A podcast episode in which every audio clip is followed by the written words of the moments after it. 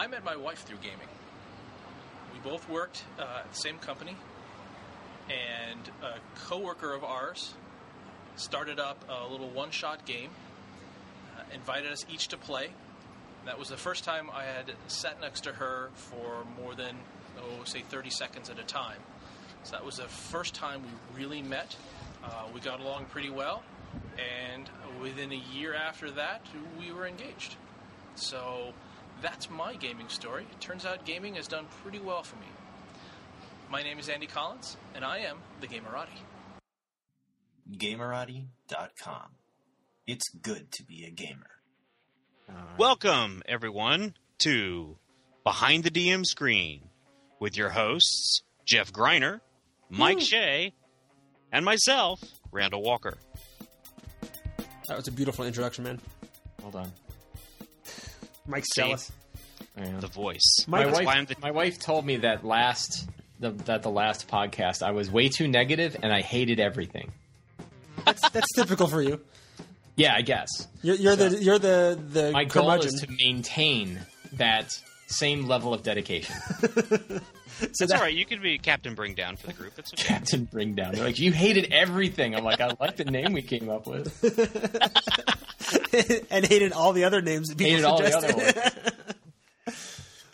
yeah, you're now, that, if you're that listening way. for the first time, if you're if you're if you're tuning into the podcast for the first time, listeners, and this is the chit chat portion of the show. We'll get past that in a minute, and we'll get right down to it. It's true. Yeah, yeah. People have been been a little concerned about the the amount of chit chat, and I think that we had a little bit of extra chit chat in the last episode because we were deciding on a name, and so there was a little chit chat for that, and some of it was just us being chit chatty. Well, yeah. So, but we are aware of it, and we we will be conscious of that and make sure to to get into it. You know, one person actually suggested that we do the show more like this guy Mike Shea over on the Critical Hits podcast, and try to Did get, they really? try to try to get to the point in the first five minutes.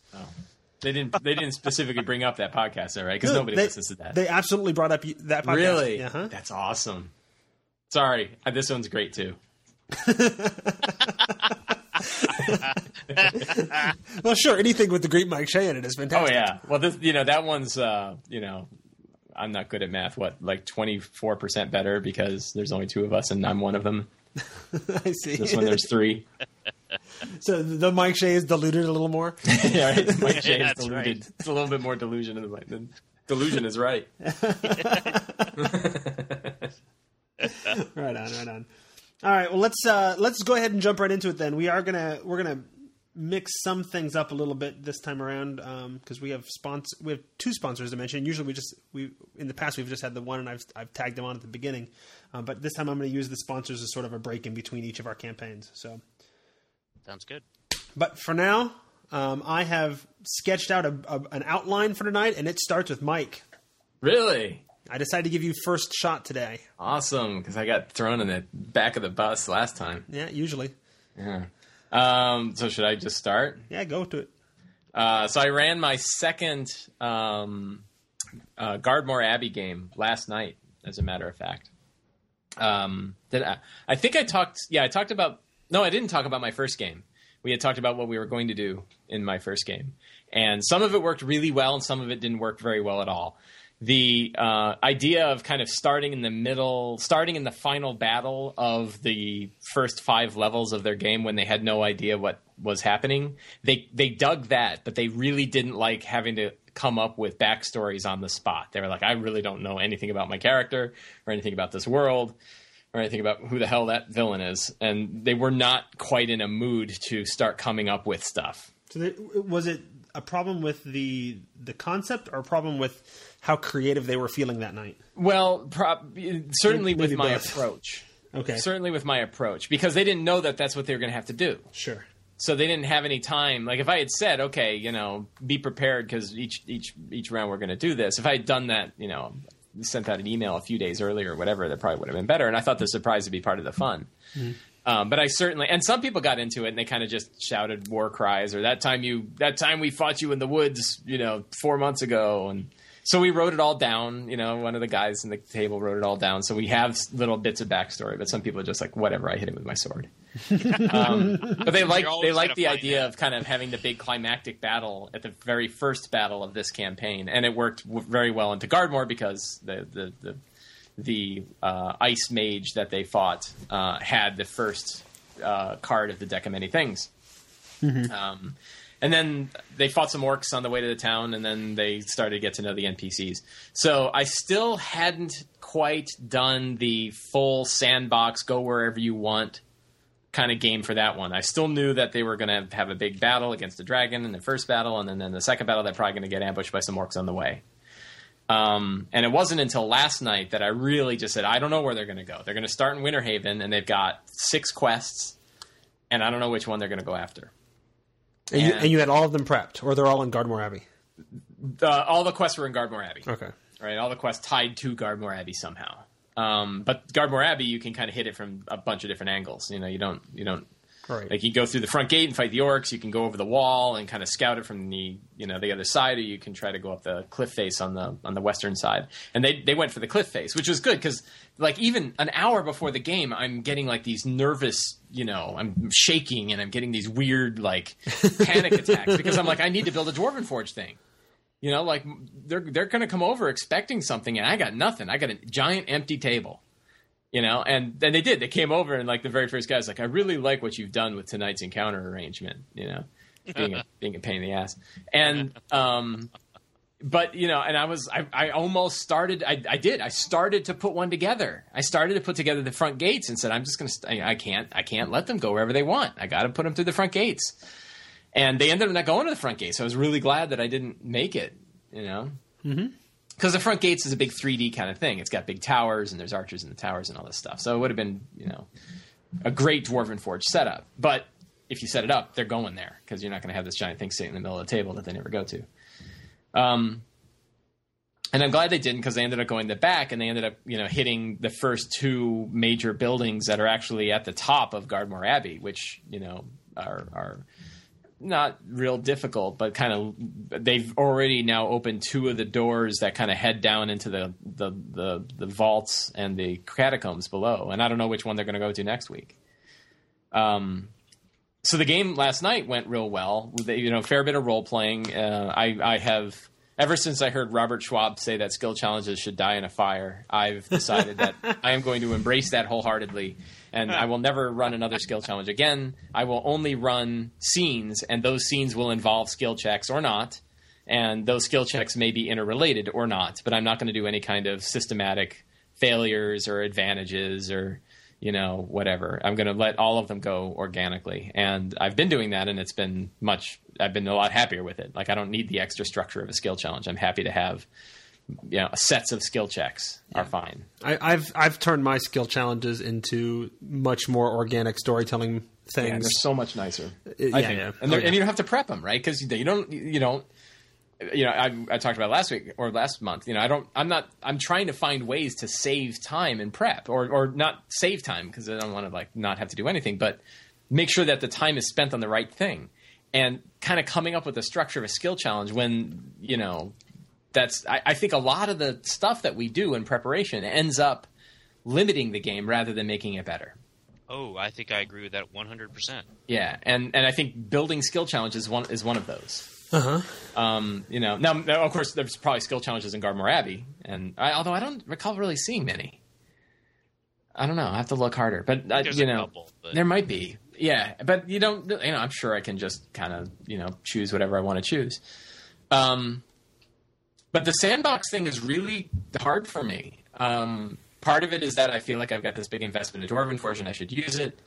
Um, but I'll tell you one thing, which just got reinforced with me. It's something I've I've I've really felt for a long time, and it was you know last night when all they're all sitting there staring at me. I felt it more than anything else, which is I just hate dungeon tiles, hate them, and oh, because you know I'm sitting there, you know I, I had this big Ziploc bag. I went through all the trouble of finding all of the pieces that I was going to need for any of the maps that they might go to, but because I don't know where they're going, and because I don't have an infinite supply of dungeon tiles, I couldn't build out every room and have all the rooms separated out.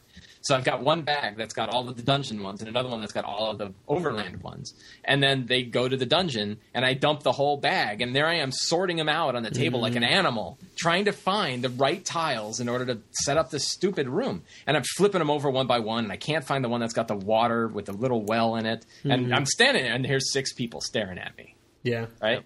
waiting for me to set this crap up. Okay, here's my first. here's my first piece of advice. Yeah.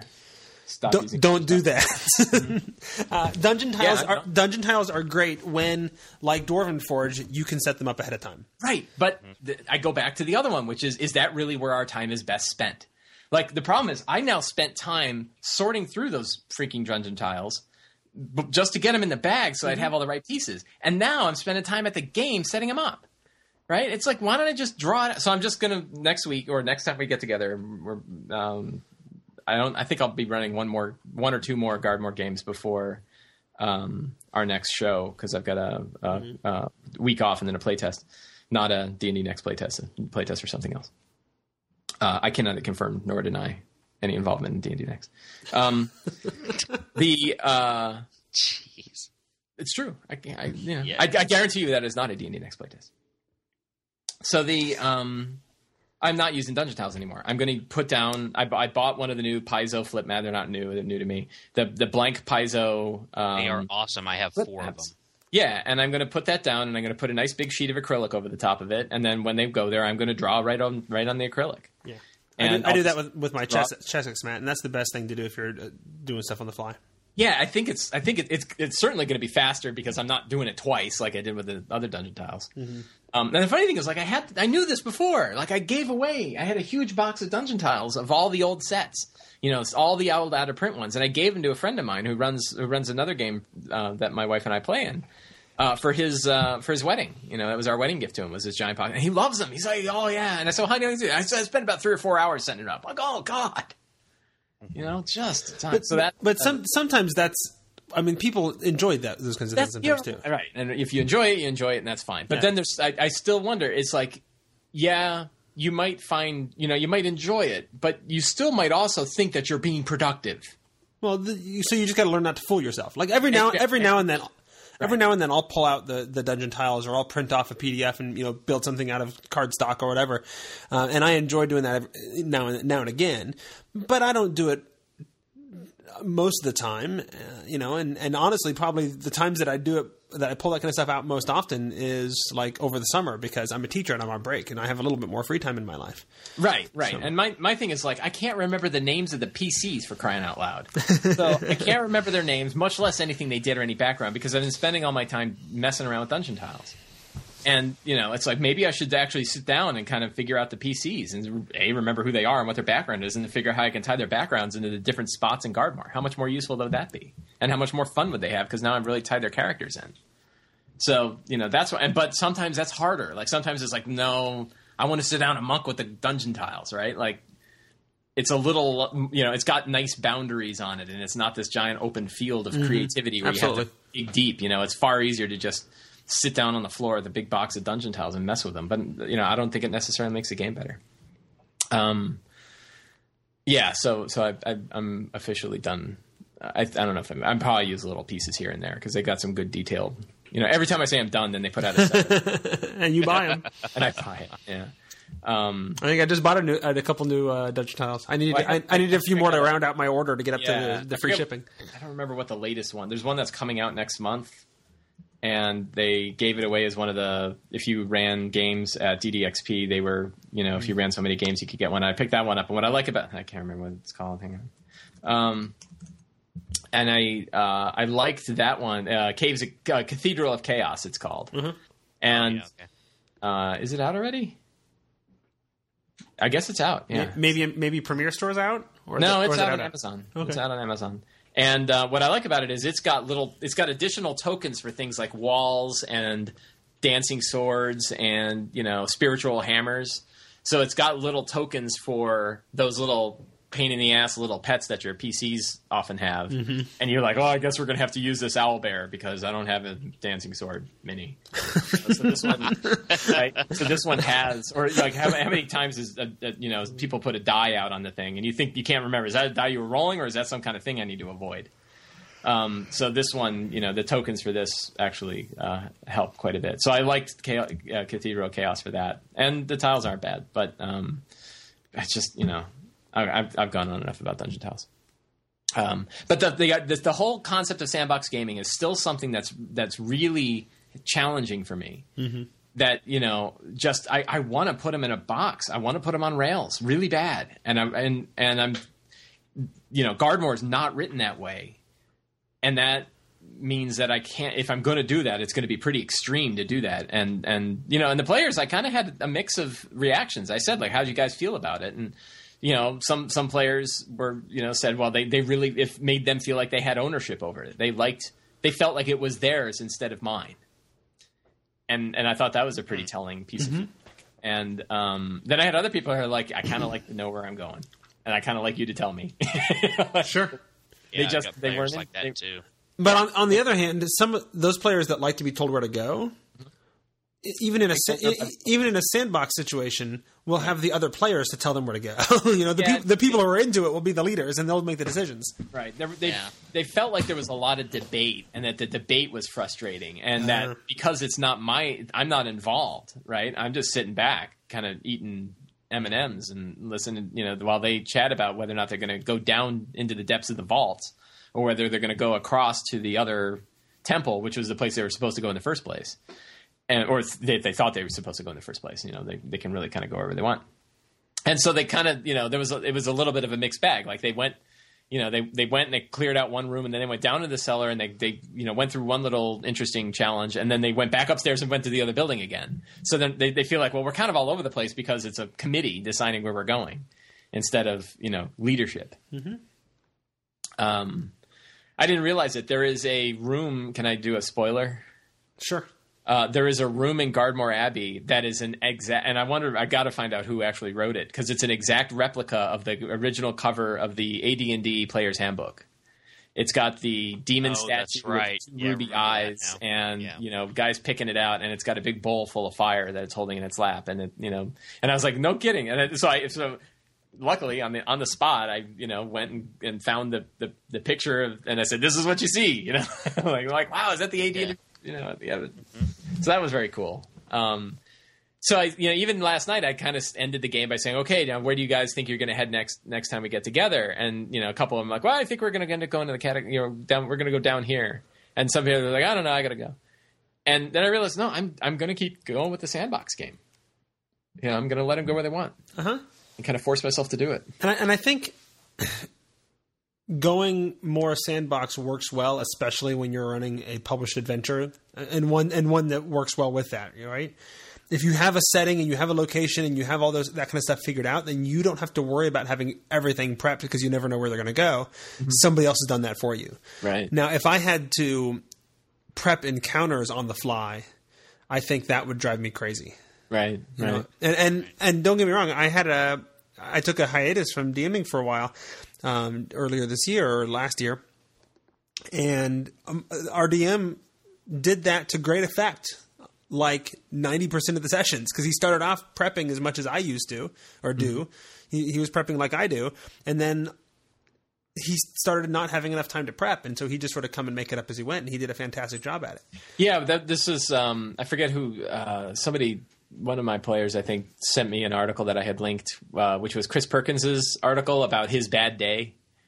Um, did you guys read this? It was one of his one of his um, articles on, Oh, I on think so. D&D. And and he said like you know he had this day where he was he was just off on the day anyway, like it was a bad day period, and then he sat down and then like he wasn't he wasn't prepared and things were just bad and he was frustrated and and you know he didn't have any voices and he realized like instead of talking to players using the voices of the NPCs, he was just like, well, then he says to you, what are you doing here? Like he just wasn't into it like we normally expect a guy like Perkins to be. Mm-hmm.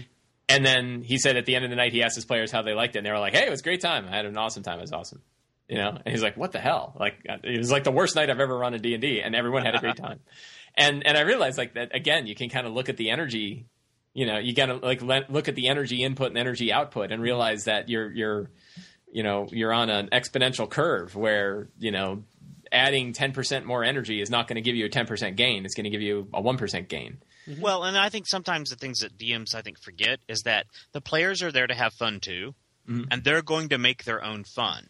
You're just one element, and while you sometimes can set some of the tone, if the players are going to be determined to have a good time, even if you've had a bad day, everyone's still going to have a good time. yeah right you know, right. so Yeah. you know exactly. So I mean, know, I, I found yeah, I wrote a Sly Flourish article about patience because I was doing a query for a couple of reasons. One is that um, you know it's it was a topic that I'd been thinking a lot about for myself, and the other one was I did a I did like a, an unofficial Twitter survey and said what are the three qualifications you think matter the most for a, dun- a good dungeon master, and a lot of people came back with a lot of feedback, but there was one consistent thing that people came up with more than once, which was patience. Mm. You know the, the, the idea that you, they need to relax and work with people and everything like that. And i realized that that was something that i was really bad at. Like i got i got really high strung and you know i love running d&d and i've been running it weekly for years now. And it's a highlight of my week. And a, a lot of the rest of my recreation focuses on around that week or that day of the week mm-hmm. But boy, there's a lot of pressure on that day, and that I that I I, I don't I don't uh, release that pressure the right way. I, I get snippy with people. I'm short with them when they're taking too long. I'm you know if there's arguments, I I, I you know am very quick to cut them off. And I realize like you know they just want to sit around, drink beer, and have fun. Like they don't really need another guy yelling at them. You know they just got that all day at work. So uh, so I've started to just say, let just kind of let the you know a you know cut the cut the amount of stuff that happens in a day and accept that you might only get one battle and maybe two uh, instead of three. Yeah, we we run about a two and a half hour game. You know that you you you know you, probably two if they're if they're higher level characters, you know maybe one or a little bit more, and just relax and let things go. You know like and and and so that's something I'm trying. I'm not great at it yet, but. But I was, but last night I was, you know, a lot of times people kept looking at me for things, and I was like, you know, it's up to you guys. You know, where do you want to, where do you want to head? What do you want to do? And um, and I enjoyed it more. You know, I had a lot more fun with it. Good. So, Well, you know what?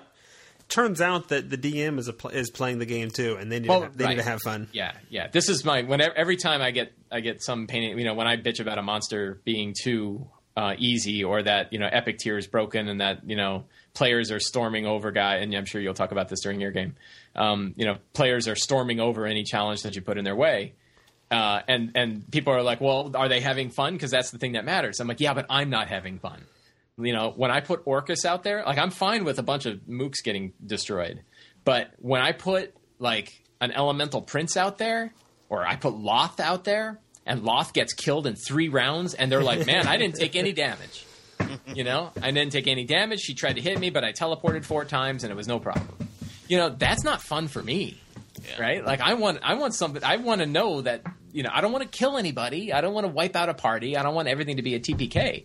But I want you to know that you fought Lolth, mm-hmm. and I want to know that I want to feel like you fought Lolth, and you know, so that yeah, the, the idea that you know the enjoyment for a DM is is in my opinion, and this is maybe controversial, more important than than the pleasure of any given player because the DM, you know, from a financial perspective, usually has a lot more invested, and from an energy perspective, That's has a lot more invested. So, from a business point, WotC ought to be thinking about making sure that DMs are real happy, um, and they probably do. Um, but the uh, uh, but the, the, the, certainly as much enjoyment of the game should go to the DM as it goes to the players. And sometimes it's important to know what where that joy comes from. So for me, joy is relaxing and having fun along with my friends, like everybody else. Good. Uh, now, I did have did have one question for you. Um, last time we chatted, you were trying to figure out in Gardmore how to work out backup PCs. Oh yeah, well I didn't actually do anything with that, but I think the strategy, and I, I, I forgot until I listened to the podcast today. I, I, I forgot the solution to that, but I think the solution is really good, which is that there are two, you know, there are three main NPCs, but only two of them are really going to be involved in the game, and both of those have good roles. Um, you know, both of them have clear roles that I think will help the party if, if somebody from the party can't make it. So I, I don't think it will necessarily help the party or help players say, "Well, I really don't like this class that I picked. I wanted to play a different class." I'll probably just let them change their class, and we'll come up with some backstory. Um, but if they, um, uh, if if somebody's not there, then I can have a spare defender and a spare leader handy. Okay. Uh, now my wife is playing a defender and a striker, so the nice it's a the, the new berserker class. So she's got you know she's got that entire thing covered. Right on. All right, so I think we've maybe heard enough about Mike's campaign tonight so far. Illuminating. Yeah, Excellent. We, di- I mean, we didn't have a lot of advice for you this time around, but there was a lot of interesting insights that you get gleaned from your campaign, so that was good to have. advice. I know. I mean, I, I need moral support. You know, I, I just, I, the, the main thing I need is is like the whole. You know, I've been running a lot of games, and the idea that things like running a good sandbox game is that foreign to me. Mm-hmm. You know, it's really putting. I mean, it's always good. You want to be put out of your element, uh, Yeah. but it's but it's out of my element. It will make I'm you. It, it will help make you a better. DM, which is ultimately your goal, isn't it? No, my goal is to keep, you know, is to always have fun running, you know, running the games. I mean, you know, being a great DM is fine, and, and you know, if if I can ever become one, and and giving, helping other DMs be great is, of course, why I do all this stuff. But all, all of that kind of steers around to making sure that my game, my game is good, and that all the players are having fun, and I'm having fun. All right. Well, we're gonna stop Mike there and hope that he can get a better Skype connection.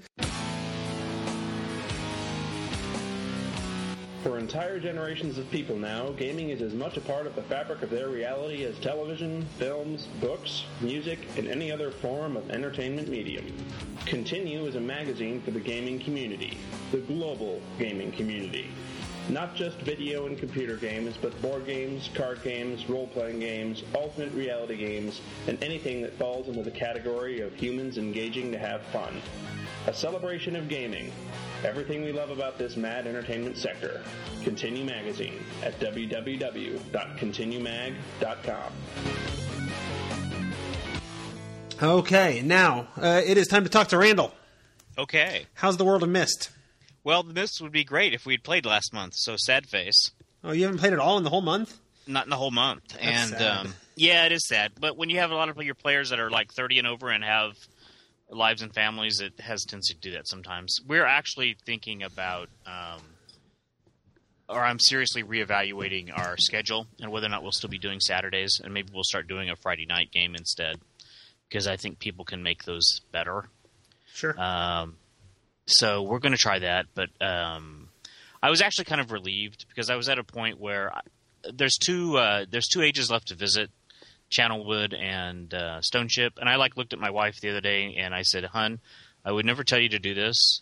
But because I have something really big planned for Channelwood, everyone s- suggests to everyone that you go to Stoneship next. Oh, really? So you Yeah, have a because- them railroad. You're right.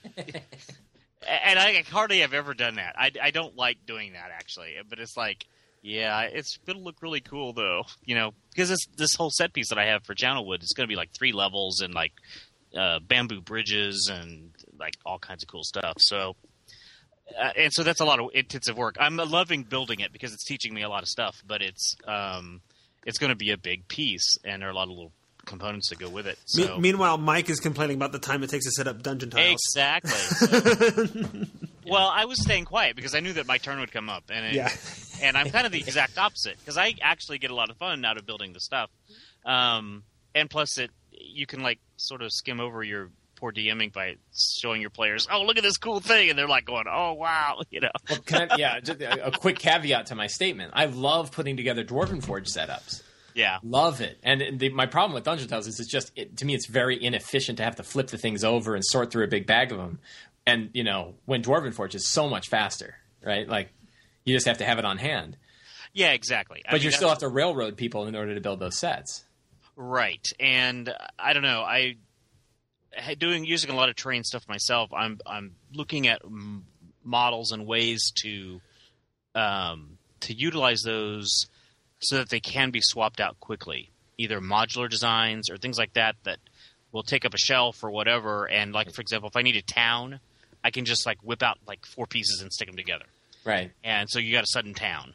Um, and but always have those and it's like the same town but you could like configure it differently so that the things are aligned differently. And or maybe you swap out the maybe set up a such a way that you could swap out the sign on the tavern so it's the name of the tavern's different you know or something like that um, so i'm thinking along those kinds of lines to make those kinds of terrain setups um, still look great but be quick and modular so that you're not spending 20 minutes setting up the stupid thing Do you- I, do you- right, Where is your gaming room?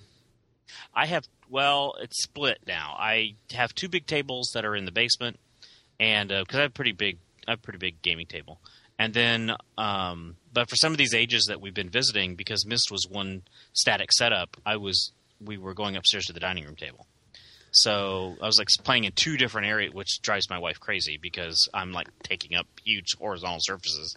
But it but it gives House. you that that's one way to deal with that solution of letting people kind of Right. go where they want. It is, and I think though that in a um, uh, a sandbox, you know, I think I'll always have like a town set up, and then, you know, I think one of the keys, particularly if you're running your own sandbox that you're creating, is if you've got tiles, plan your dungeons around the tiles you have. Mhm. And if you can build them that way, then you've always got them set up. Because I've got like four sets of the straight tiles or regular tiles, and then I've got two sets of the Dark Sun 3D tiles and the the uh, whatever the other 3D set was. I can't uh, Hark Harkin something wasn't it? I can't remember. Hark and hold. Hark was that what it was? Yeah, I think so. It was the other 3D set they did other than the Dark Sun set.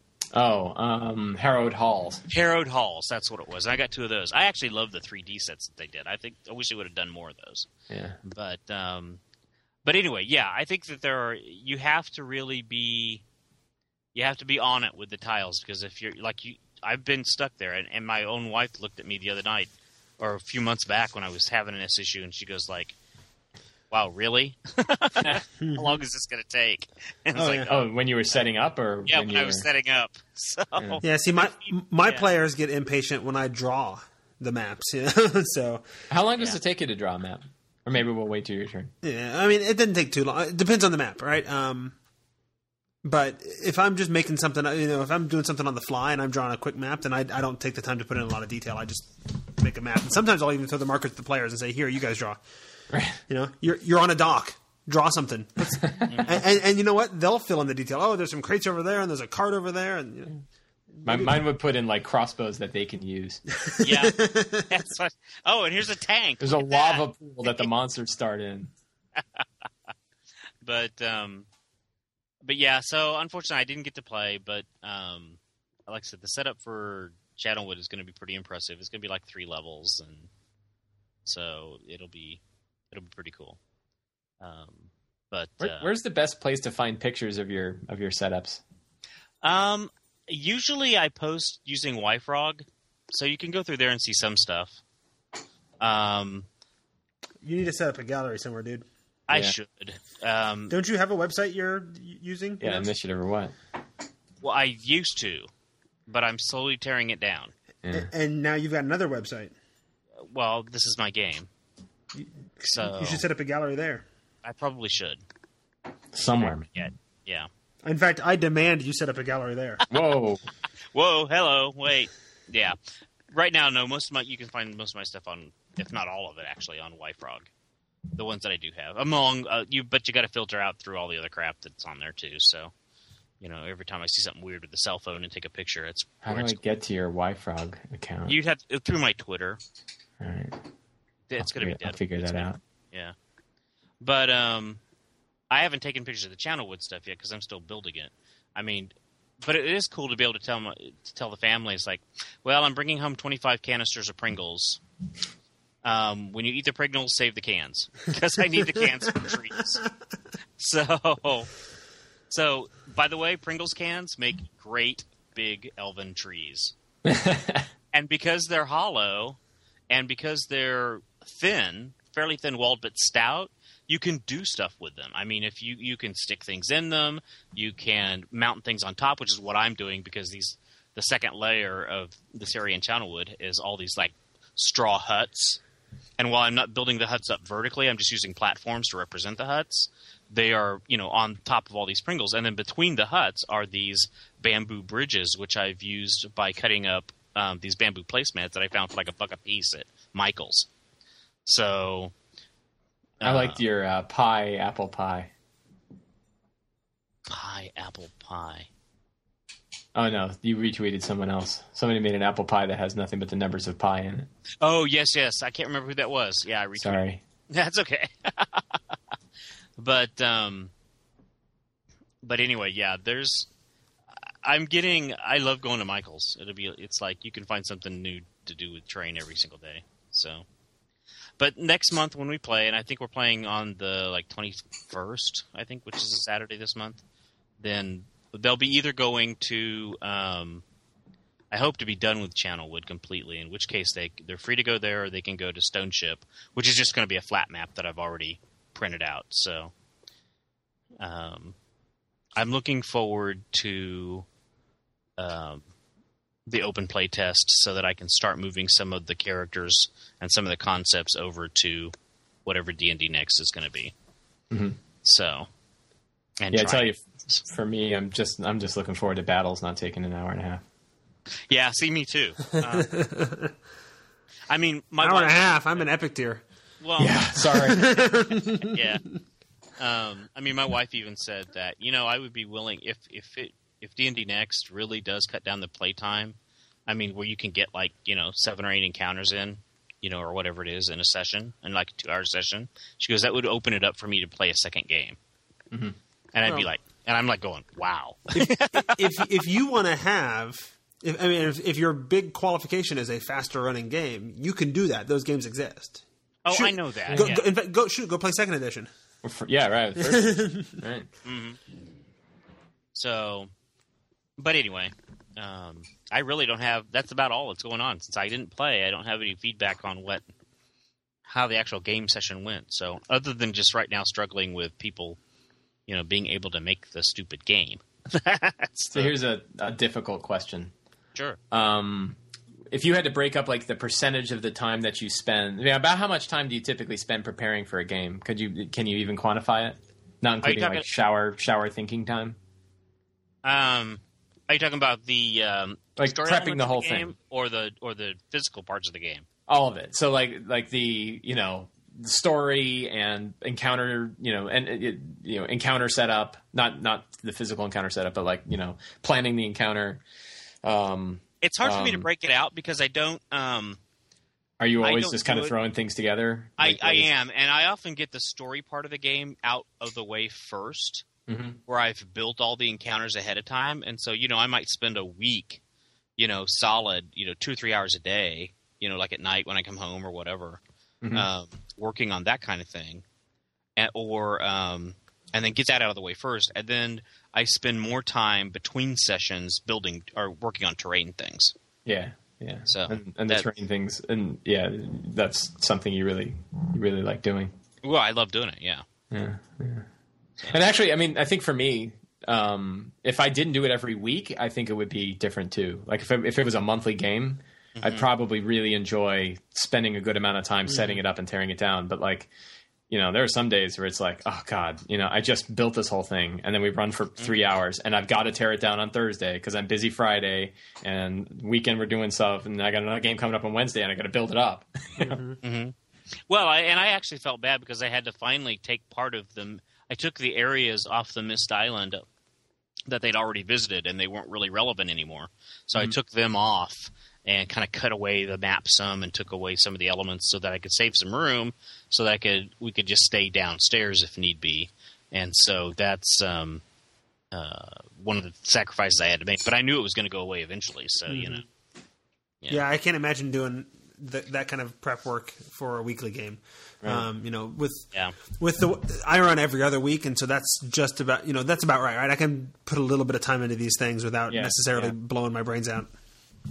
Yeah, I know exactly what you mean. My, my my game is canceled next week, and while I'm always worried that the momentum of my game is going to slow down and then people are going to go off, um, but having a week off is really nice. Not that you don't love your game. No, I love the game, and Yeah. you know I'm actually running one in between, so I'll still be, I'll still be doing more D and D. I'm going to be digging out um, White Plume Mountain. Oh, I love that module. Yeah. That module is. I, I have a group coming on a weekend that's never played. None of them have ever played it, and uh, I've never run it. So I'm, I have I, I, I bought one on Amazon, an I'll old say, copy. I've never played it before either. Yeah, Good old Craptus. Keraptis. yeah. Right on. Well, then, are we done with you, Randall? We are done with me. I've had, I think, two sessions, as I should, um, since our last chat. And last time we talked about me trying to figure out how to take this false god, or he was a god, but he's pretending to be another god, and how to make him more interesting. And I went with the route that you guys suggested of um, making it a skill. So I, I think I gave the the players the option of you know you could channel your own power uh, to charge his divinity or whatever. And I, I made it a move action, uh, and I and I had a list of different um, skills you could use, and then a, a bunch of effects that it would have. That's cool. Uh, and so and that worked really well for that for that session they used that a lot now the next session he was still around and they didn't use it as much but i think that's because they had other things going on and plans for him anyway so um, so that that worked pretty well through the um, the end of the dungeon body um, session. That that 1st session since the last time we met was was finishing up that. There were two more rooms. They went went they came out through the intestines. They worked their way up through the lungs. You. Love it. and then they made their way up to the chest cavity where they found a hole into the heart chamber. Um, and then in the heart chamber they actually fought a primordial. Ah. Uh, which What, so what level are they now? they are well at that time they were 23rd Okay. Okay. Um, and so they fought the primordial Balkoth, uh, who's from a, a dungeon magazine, I believe. And he's the he's the groaning king. He's the guy who had his head removed.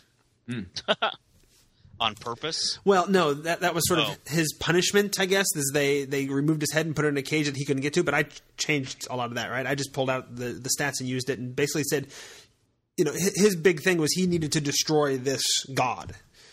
Um, that, that we were inside the body of it because he was cursed. He couldn't leave the battlefield until this god was destroyed.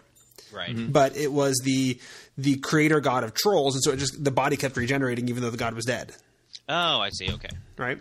Um, and so he, I, my story was he he sort of decided to uh, divide his time, so to speak, right? He he removed his own head from his body so that his body could be tearing up the body in one place and his head could be destroying it in another place, and they could sort of get twice as much work done that way. Uh, so in my story, yes, he removed it on purpose.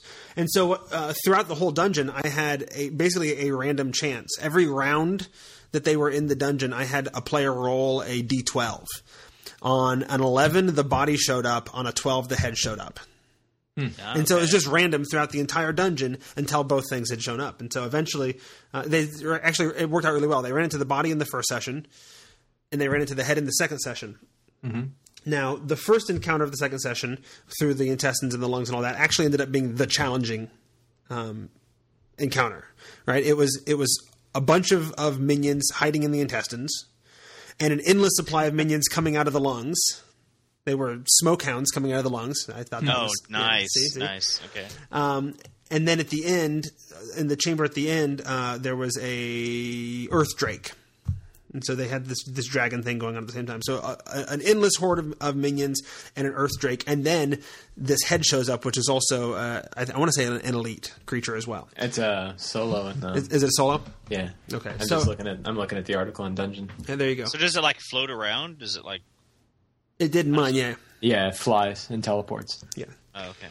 And so that that actually ended up being the the really challenging encounter for them because they were working their way through the maze of the intestines, and then suddenly they got out, and there's an this endless horde of smokehounds that have hunted them down, and so they have to fight their way through and constantly move while they're fighting because if they don't move after you kill something, then you know you're stuck and you never make any progress. Ah. Because there were just so many of them coming out all the time. There were I think six new minions appearing every single round. Oh wow. And then you finally get through all of that, and there's a dragon. And it's all sort of in the same encounter without the chance for a short rest or whatever. So I really had him on the ropes for that one, and and they pulled it off you know, as epic tier characters do.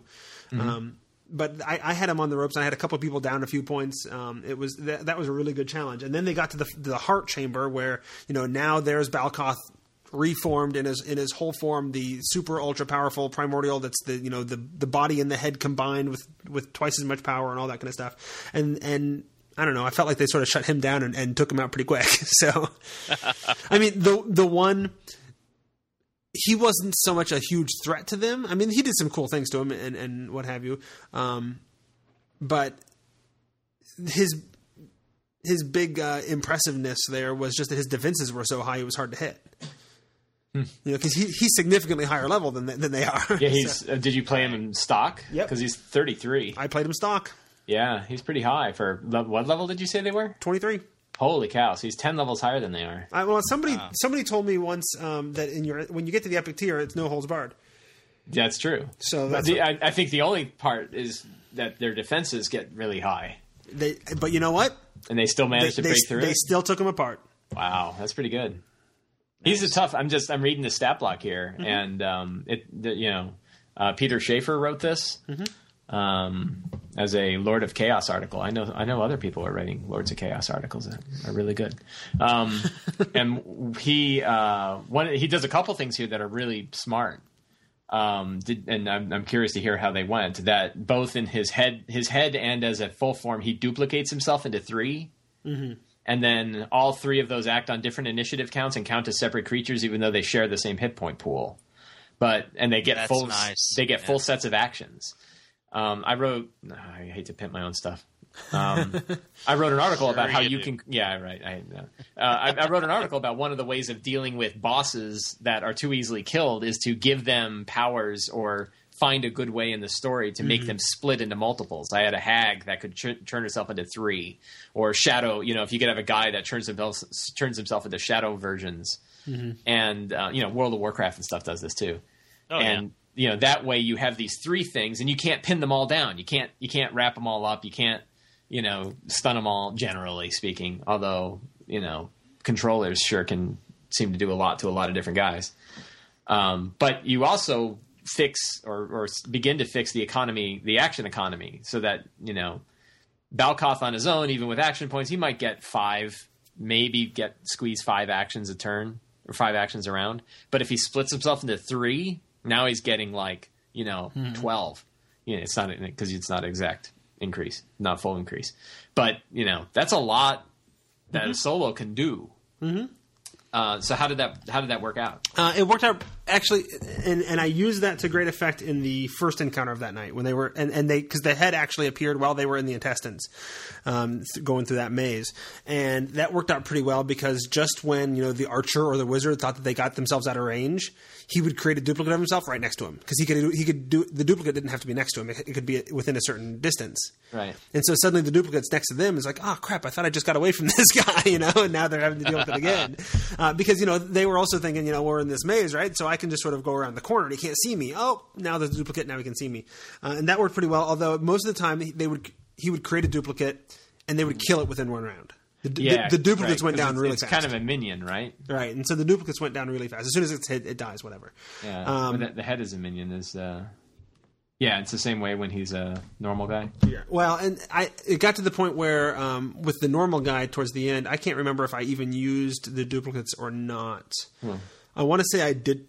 I didn't, and it was mostly a function of it was getting to a point in the night where I didn't want to sort of encourage that that level of grind, and, and just wanted to, you know, see if you can take this guy head to head and- move on that way. You know, so I don't think I used it um, to great effect in the in the last encounter, which maybe is why it, went down well i mean if he's, He's- 10 he's- levels higher i'm, getting, I'm guessing he was enough of a challenge Right.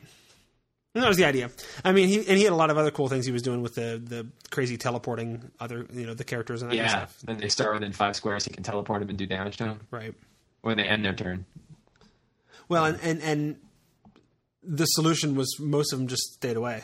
I, Yeah. I have enough range guys that they could just sort of keep away from him. I'm, I'm not crazy about not to get all about the mechanics, but I tend to pay a lot of attention to it. Um, I'm not crazy about the saving throw thing. He, he, they get the they get the equivalent of. Uh, I mean, it's actually not a bad idea. It's equivalent of superior will. That whenever he starts, and whenever he gets an effect that a save can end, he makes an immediate saving throw. Mm-hmm. um, and then can make it at the end. The problem is it still makes it a random thing, and you can still, you know, either PCs can muck around with their ability to do saves, or they um, he still fails to save, and he's just as pinned down as he would be. Well, but it's it, it's, it's random, but it's not too random because he's getting Yeah, because he gets it a lot. he's getting two rolls a turn, and he's a solo, so he's getting a plus five to those saves. Yeah, So yeah. I saw the. Um, there's a new epic tier. Uh, did you see the article about Flame the Dragon? no. Um, I have to find it. Uh, there's a new version. I guess this is a common. I didn't even know about it, but there's a common red dragon from D and D lore called Flame, and um, they made a uh, demi lich, demi lich dragon out of him, a level 23, and they gave him all kinds of cool effects for dealing with status effects and whatnot. So it's just a dragon skull. I guess I don't remember. Or do I you- just looked or at do- the stat block. Or, or do you mean, or, or do you mean Dracolich? It's not a Dracolich. It's a it's a Demi Lich. So it's just a skull then. It's a, I guess it's just a dragon skull. Okay. Yeah. But it but it has a lot of the features that it has as a dragon, and a lot of the features as a as a lich, as a demi lich. So it's still draining souls and mm-hmm. you know doing all kinds of stuff. But one of the things I liked about it is any it you know you know the new Monster Vault dragons at any time they begin dazed under dominated, uh, and they have an extra turn, right? They get an extra turn and an initiative plus 10, and they can do something during that turn. They can, like, white dragons can do a charge attack, or red dragons can claw or something, bite, I don't know. But they get this freebie attack, and if they can't do that freebie attack, the effect, you know, if they, because of a dazed under dominate, they, that effect is removed instead. So that it just kind of loses that extra attack instead of pinning down their whole, you know, pinning them down completely. Um, the Draco, the Demi Lich version says that any effect that prevents that is removed, which is pretty powerful because there's a lot of like crazy ass unconscious slash removed from play kind of stuff, mm-hmm.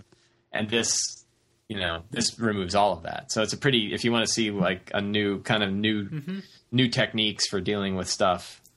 That was one of the ones I was more impressed with, Right on. And it, Well- and the level of the creature is right around the level that you guys are playing. and, and it worked out actually it worked fine anyway because this whole dungeon was relatively um, challenging because i didn't let him have an extended rest throughout the entire dungeon Right. um, Oh, which, wow. which means they fought three solo creatures and a handful of elites and you know did all that without having a chance to recharge their their dailies and that kind of stuff so by the time they got to the end they couldn't really stun lock balkoth That's because nice. they'd use all those powers you know Yeah. because they'd already Yeah. fought they already fought him as solos twice, and they're like, "Oh, this is the big guy. We should focus everything on him." Well, guess what? You still got three more encounters left. you know Yeah, So- right. that worked out pretty well for me. Do you always still have that one player that's no matter what has happened has saved his dailies? Oh, sure, Yeah. oh, I still have my dailies. that's fine Yeah, that works. because he paid for that by not using them earlier. So. Oh, there you go.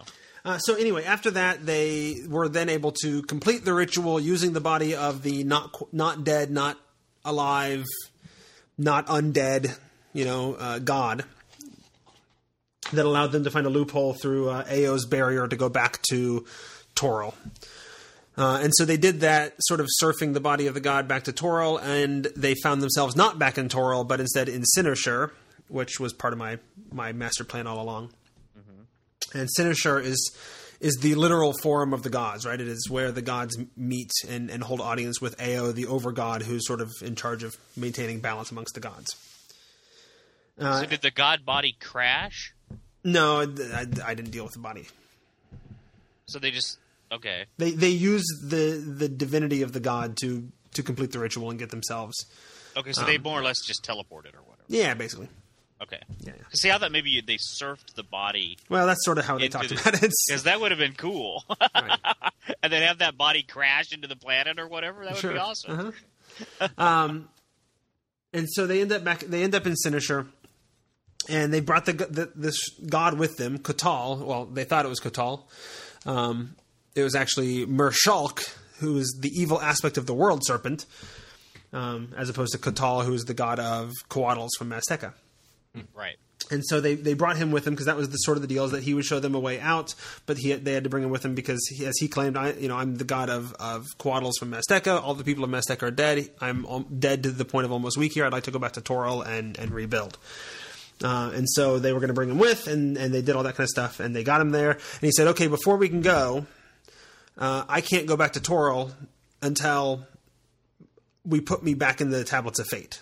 There's this uh, history in the Forgotten Realms of tablets of fate that goes back to the Avatar trilogy. That you know, Ao writes things in the tablets of fate, and, and they are so. And so, no god can be a god in the Forgotten Realms unless Ao has written them into the tablets of fate. Ah. And and so, you know, AO station is up there. We need to get up there. We need to get past the Guardians. Uh, the Guardians are there to keep the gods out. So hopefully, you guys can get get past and put my name on there, and then. You know, then I'll be a god again, and I can take you back. You know, I can get you out of Cynosure and take you back to the world or whatever. Cool. Uh, and one of you last time had suggested that I use the Godforged Colossus, Yeah. uh, and and I, and I actually tweeted about finding uh, the creature you use. And Randall, I think you tweeted me a bunch of suggestions, and then I ended up going back to the Godforged Colossus anyway. yeah, that's okay. uh, but but you know what? The Godforged Colossus worked really well. Yeah, it needed updated damage, right? Because it's an old one. Um, I think what I saw on the compendium is that it, it had seen some updates. Uh, in any case, I didn't need it to last. Um, It was more about how much damage it puts out. well, it was it was about because after three rounds, AO was going to show up anyway. They were just delaying. You know, that was their job is to is to hold anybody off long enough for AO to show up. Right. and they do a bunch of uh, pushes and and dazes and stuns and that kind of stuff, which you know makes it work really well for guardians who are just trying to hold you back for a few rounds. Yeah. You know, every time you run up to the to the the tablets, they just push you back another five squares or whatever. Yeah, the damage on this guy's actually pretty good. Yeah, it went, it worked out pretty well. Yeah. And it wasn't about the threat, right? It was never going to be that these guys are going to kill you or they're not or whatever. I know. He just, you know, you don't want him doing 22 points of damage. It's Sure. just embarrassing. Right, right, right. This No, guy's average damage looks about right. No, it, it did okay. And so um, they did that, and then and actually they worked out a plan where they weren't even going to approach the tablets. They were going to keep the guard the guards busy. The the Godforged Colossus is busy. Um, Colossuses, Colossi. Colossi. Sorry. Oh, How many did you? How many did you use? I, I only used two, but I Okay. I gave myself an an out that if I needed to, I could have more show up. Okay. Because when they approached the tablets, these these colossi came out of the nearby pillars. They sort of wa- okay. walked out of the pillars, so I could have always said, "Well, more of them come out of the pillars," you know. Yeah. Okay. But I didn't need to. Um, th- their their plan was we're going to keep this, these guys busy. We're going to make the snake god guy invisible, and then he's going to rush up and, and make the changes to the tablets that he needs to make, and then we get out of here. But he had gotten stunned enough times uh, that he wasn't going to finish before AO showed up anyway, and so. Um, at, at the most dramatic moment, it wasn't exactly three rounds. It was maybe three and a half, four rounds, whatever. I tried to pick a, a dramatic moment once we got to that point, and I realized, okay, I can, I've, I can justify bringing him out now whenever I want. I waited for a dramatic moment and then brought him out and put it into the combat, and, and the rest of the night ended up just being role playing. Of, Nice. of dealing with with AO and making the appeal to him. Um, I only let certain characters speak to AO because AO is the arbiter of the gods, and um, you know the people that that these are just mortals, and they you know if they want to speak to if they want to appeal to AO, then they need to do that through their god. Um, but I there were a few of them that I let talk because they are either agents of gods or one of them who I plan on becoming a god at, at the very end of the campaign. So it was my sort of way of, of saying, well, you know, time doesn't quite mean the same thing to gods as as it does to you. Maybe he is willing to listen to you because there's a chance you're going to become a god. So how did you manifest AO? Uh, Ao appeared in the most impressive way possible to each of the individual characters. Oh, I see you went. Okay. So his his appearance was different to everybody. Aha.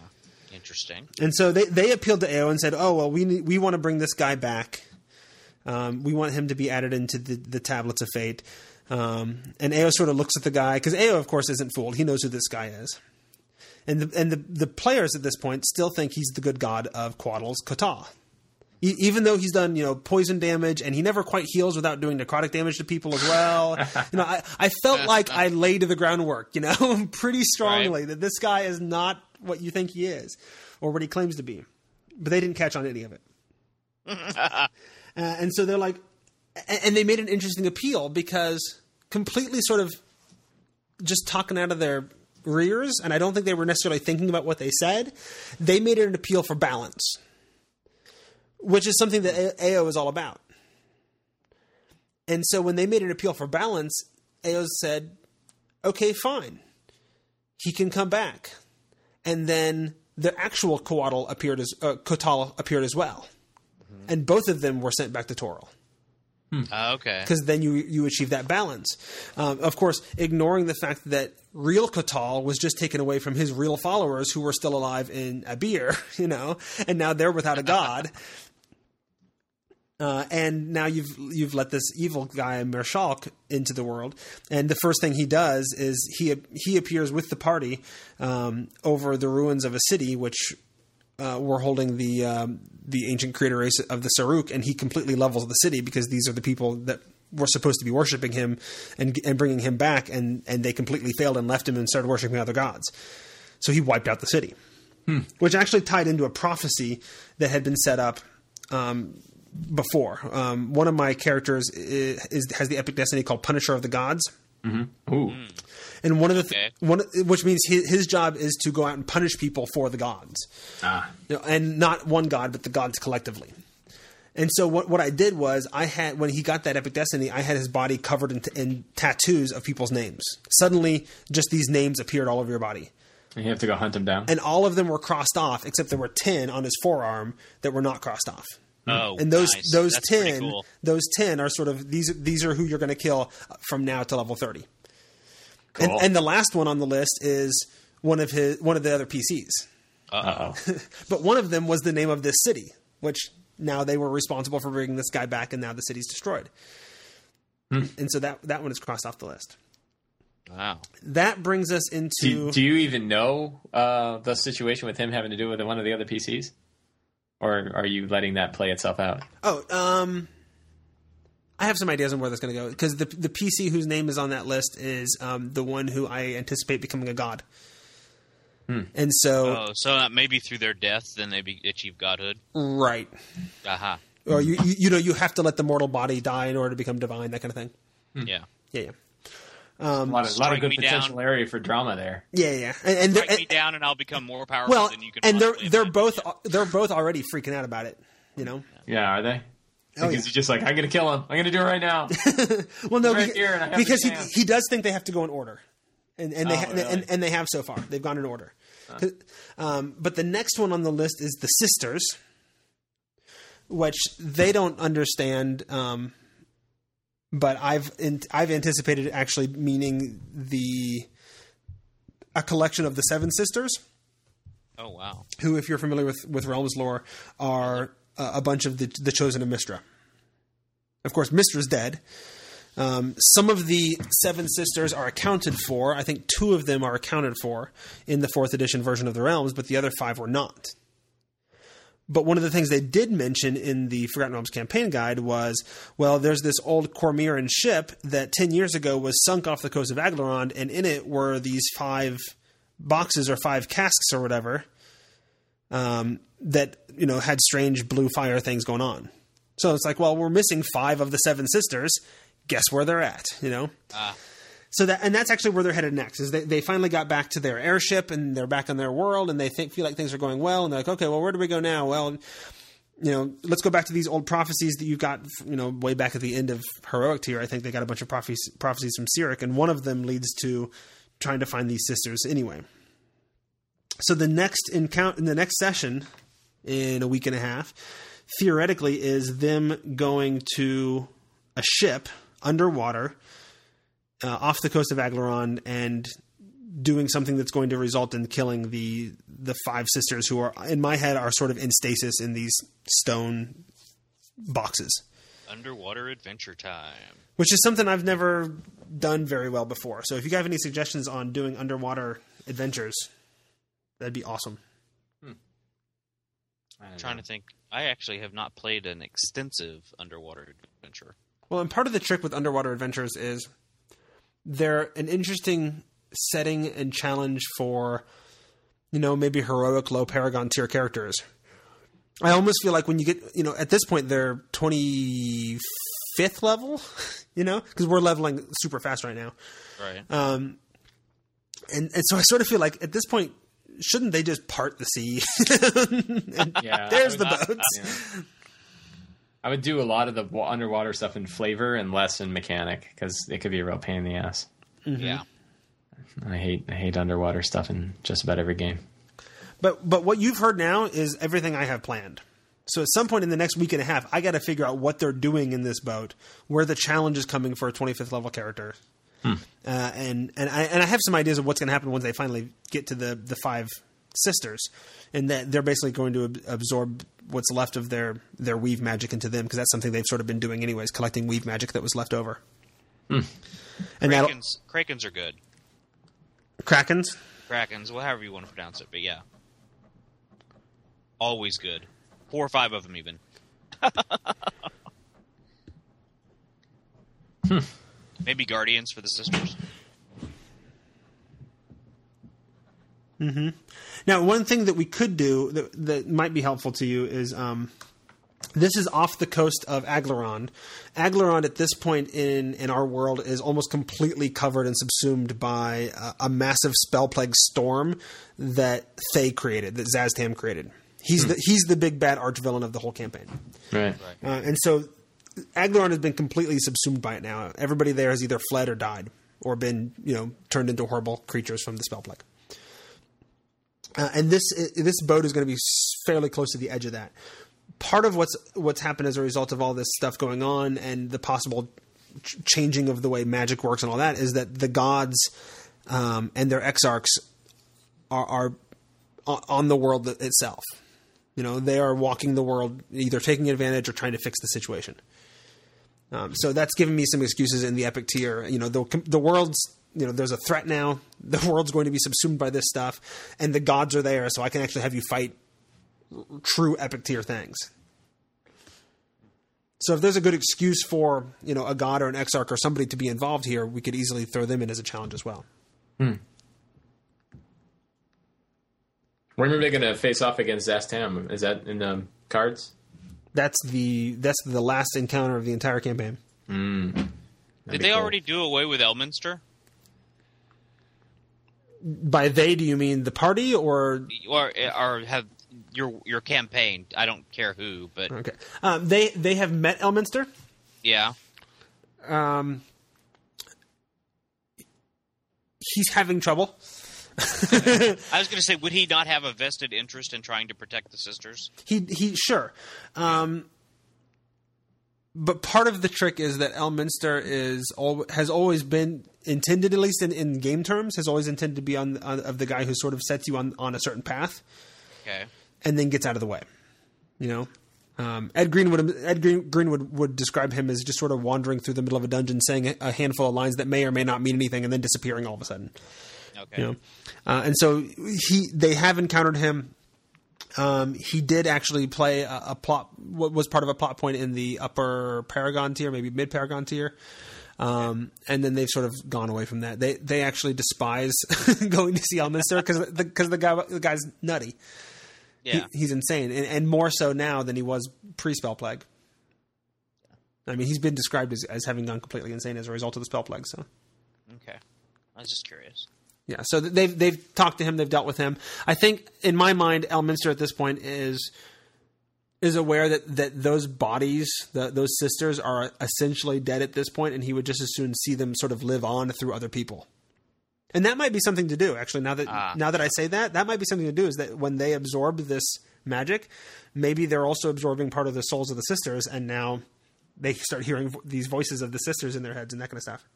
Oh, yeah. That could be fun to do. Mm-hmm. Because right now, the only sisters that are accounted for are the Simbul, Mm-hmm. who's actually with Elminster, Yeah. uh, and Sylune, um, the ghost. Um, she she was dealt with in the the last third edition Forgotten Realms campaign, uh, the, the published thing, um, which led into the spell plague actually Right. but she was destroyed in that adventure series. And then actually, we, in a little mini hiatus campaign that I was a player in, um, we did a shared world thing, and somebody else ran it, and and she actually came back, so she's around again, but she's just hanging out with Elminster in Shadowdale. Okay. So, so we have two of them that are accounted for, and then the other five. So, Very cool. so far I'm hearing, Yeah. cra- uh, so far though I'm hearing krakens. Anything else that should I should use to challenge them? I, I, I just think when I mean they're just classical. I mean when you got to. oh, I've got one. Olhydra. Oh yeah, there you go. Yeah. Not to pimp my own stuff, but I'm pretty proud of her. Did you make her? Yeah. Wow, that's a an elemental prince, right? Yeah, Elemental Princess. Sweet. Yeah, and she's awesome. Here, I'll, I will send you the link. But uh, she is level. Where is it here? Uh, she's level 33 solo brute. Uh, you could de-level her if you want to make her a little bit. Oh no, no, she said level thirty three. No, no, I can do that. They took on Balkoth if they can. yeah, do that. but Oh Hydra's tough. Good. Screw him. She's. Uh, I, I, I modeled her after a giant gelatinous cube. I wanted a level 33 solo gelatinous cube. Nice. and uh, it works pretty well. She's she's she's pretty mean. First appearance of her was in the Fiend Folio. Yep, I, I bought a copy of the Fiend Folio for research.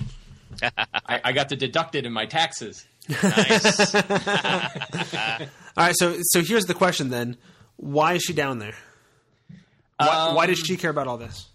Well, she's a primordial, and she Maybe she wants the power. Yeah, she's certainly tied. Right. Well, so I don't know if you want to tie in the whole. Do you have anything going on with uh, Elder Elemental Eye or anything like that? I don't. I do I not don't know. I don't think that's ever really been tied into Forgotten Realms. or- Um, it, it's it's it hasn't been completely left out of the yeah, of and the you realms, probably but- don't want to necessarily tie it in unless you want to say like, well, the the issues with the Elder Elemental Eye are actually also tied to this whole thing. But essentially, all of the and this is all from the Monster Manual. I think Monster Manual One and Monster Manual Three had a lot on this. That Elder Elemental Eye is the the chained god Tharizdun, and he um, is trapped and he's trying to get out, and he has convinced the uh, uh, the elemental princes that he is a primordial when in fact he's a god, and they are all trying to. They were imprisoned during the Dawn War, and they are all trying to escape. And uh, Has some straw far far realm links too. y- y- uh, Tharizdun does. yes, Tharizdun definitely does. Yeah, Tharizdun definitely. yeah, definitely he has created strong the far abyss. realm. Yeah, he was the Yeah. he was the creator of the abyss. He, Right. he, he he took a shard of whatever and threw it, and it pierced through the abyss, and or it pierced through the elemental chaos and created the abyss and whatnot. Um, but certainly an avat, you know, an avatar of Olhydra or a you know whatever you want to call it, you know, the earthly body of Olhydra, which gives you an opportunity to de-level her if you wanted to, or you can just run her as is. No, she's go- she'll go as is. Yeah, then um, Now, here, he, what? Help me out here then. she's got a lot of water-based stuff. Right, all right, and that'll be that'll work out really well. Um, but one of the the next couple of names coming up on the list after the sisters are Orcus and Bane, yep. the the god Bane. Um, so if there's a way of starting to weave in some of the threads of them, I mean, obviously I've done I've done some of that work already, but if there's some ways to connect her, I mean, the, the, the idea that kind of everybody's being drawn to this for one reason or another, either for protect you know, to protect it or to capitalize on the situation. And you know, Olhydra, even though she's kind of trapped in her underwater, you know, lair in the elemental chaos, you know, the barriers could be weakening, and that could give her an opportunity to try to seek escape. how recent is this article? Uh, it is February. Because it's not in the compendium yet. Uh, I, yeah, I don't, I don't know why it's not in the compendium. Is it dungeon or dragon? It is Dungeon. Dun- this is a Lord of Chaos article. Lord just of you the link. There we go. There's a great picture of her. Right on. So I just got I just got I just got to figure out why she's there. Yeah, if you ever want to, um, if you ever want to reskin, um, what's his name, um, Szass Tam, uh, the Yan-C-Bin in this article might be a good thing to reskin, and then just give him a lot of necrotic power as a potential. Because I don't think the the the the the Szass Tam and the thing is way old. And it's Oh yeah, yeah, yeah, uh, yeah. Because the Forgotten Realms books were some of the first ones to come out. yeah, So yeah, it's completely unusable. yeah. Shoot, I did a whole thing in uh, Paragon tier with um, the Sharns that that are in the the Forgotten Realms book, and there's a lot going on with the Sharns that actually are really good, and and that like you know the idea of having multiple multiple uh, actions within within the round and that kind of stuff because they have multiple personalities and all that was all the way back there with that with those guys, um, but there's a lot of stuff in there that just didn't make any sense. like, Right. like I, I could sort of suss out what they were trying to go for, but it wasn't there. You know, it wasn't. It wasn't very well explained, which which was strange for me for fourth edition because they were very clear with everything else at that point. So anyway, but anyway, that's neither here nor there. Okay, I'm gonna try to find a way to fit Olhydra in then, Yeah, I hope you. I'm, I, I'd, I'd like to hear how it goes. um, and I'm gonna I mean, there's a bunch. You can read her whole backstory in that article. See what right, fits. but I don't know that I'm gonna use her backstory. I'm, I think I'm gonna. Yeah. I might even just completely reskin her as Sure. as Something um, else. um, what's her name, Umberlee. Sure. Yeah. Perfect. Oh yeah, there you go. Sure, Yeah. absolutely. perfect. So So we'll see what I can figure out then. I got to figure I out I had a lot of fun running her. if I could find somebody who's connect who's water based and connected to Bane or Orcus that would help me lay, lay some of that groundwork. Yeah. I'll have to do some research. Okay, I think I've got some plans. Cool. or at least some some places to start and to build from there. All right. Well, I guess that's been episode four. Yeah. Very good. Good time. stuff. I don't think uh, we got too off topic too often. No, keep your fingers crossed that I can actually play this month. Yeah. Yeah. Good luck. So, Get on that. Jeez. that's right. I, you know, oddly enough, I had I had more time than usual to talk about my campaign, and yet I didn't get to talk about a lot of stuff I wanted to. I wanted to spend way more time on the advice on building it, building up my next campaign, my next session, instead of talking so much about my last one. But I guess uh, the lesson is that uh, if you let me talk, I'll take up all the space. Mike, Mike Shea Jr. That's right. What? All right, say goodbye, everybody. Goodbye, everybody. Bye, everybody.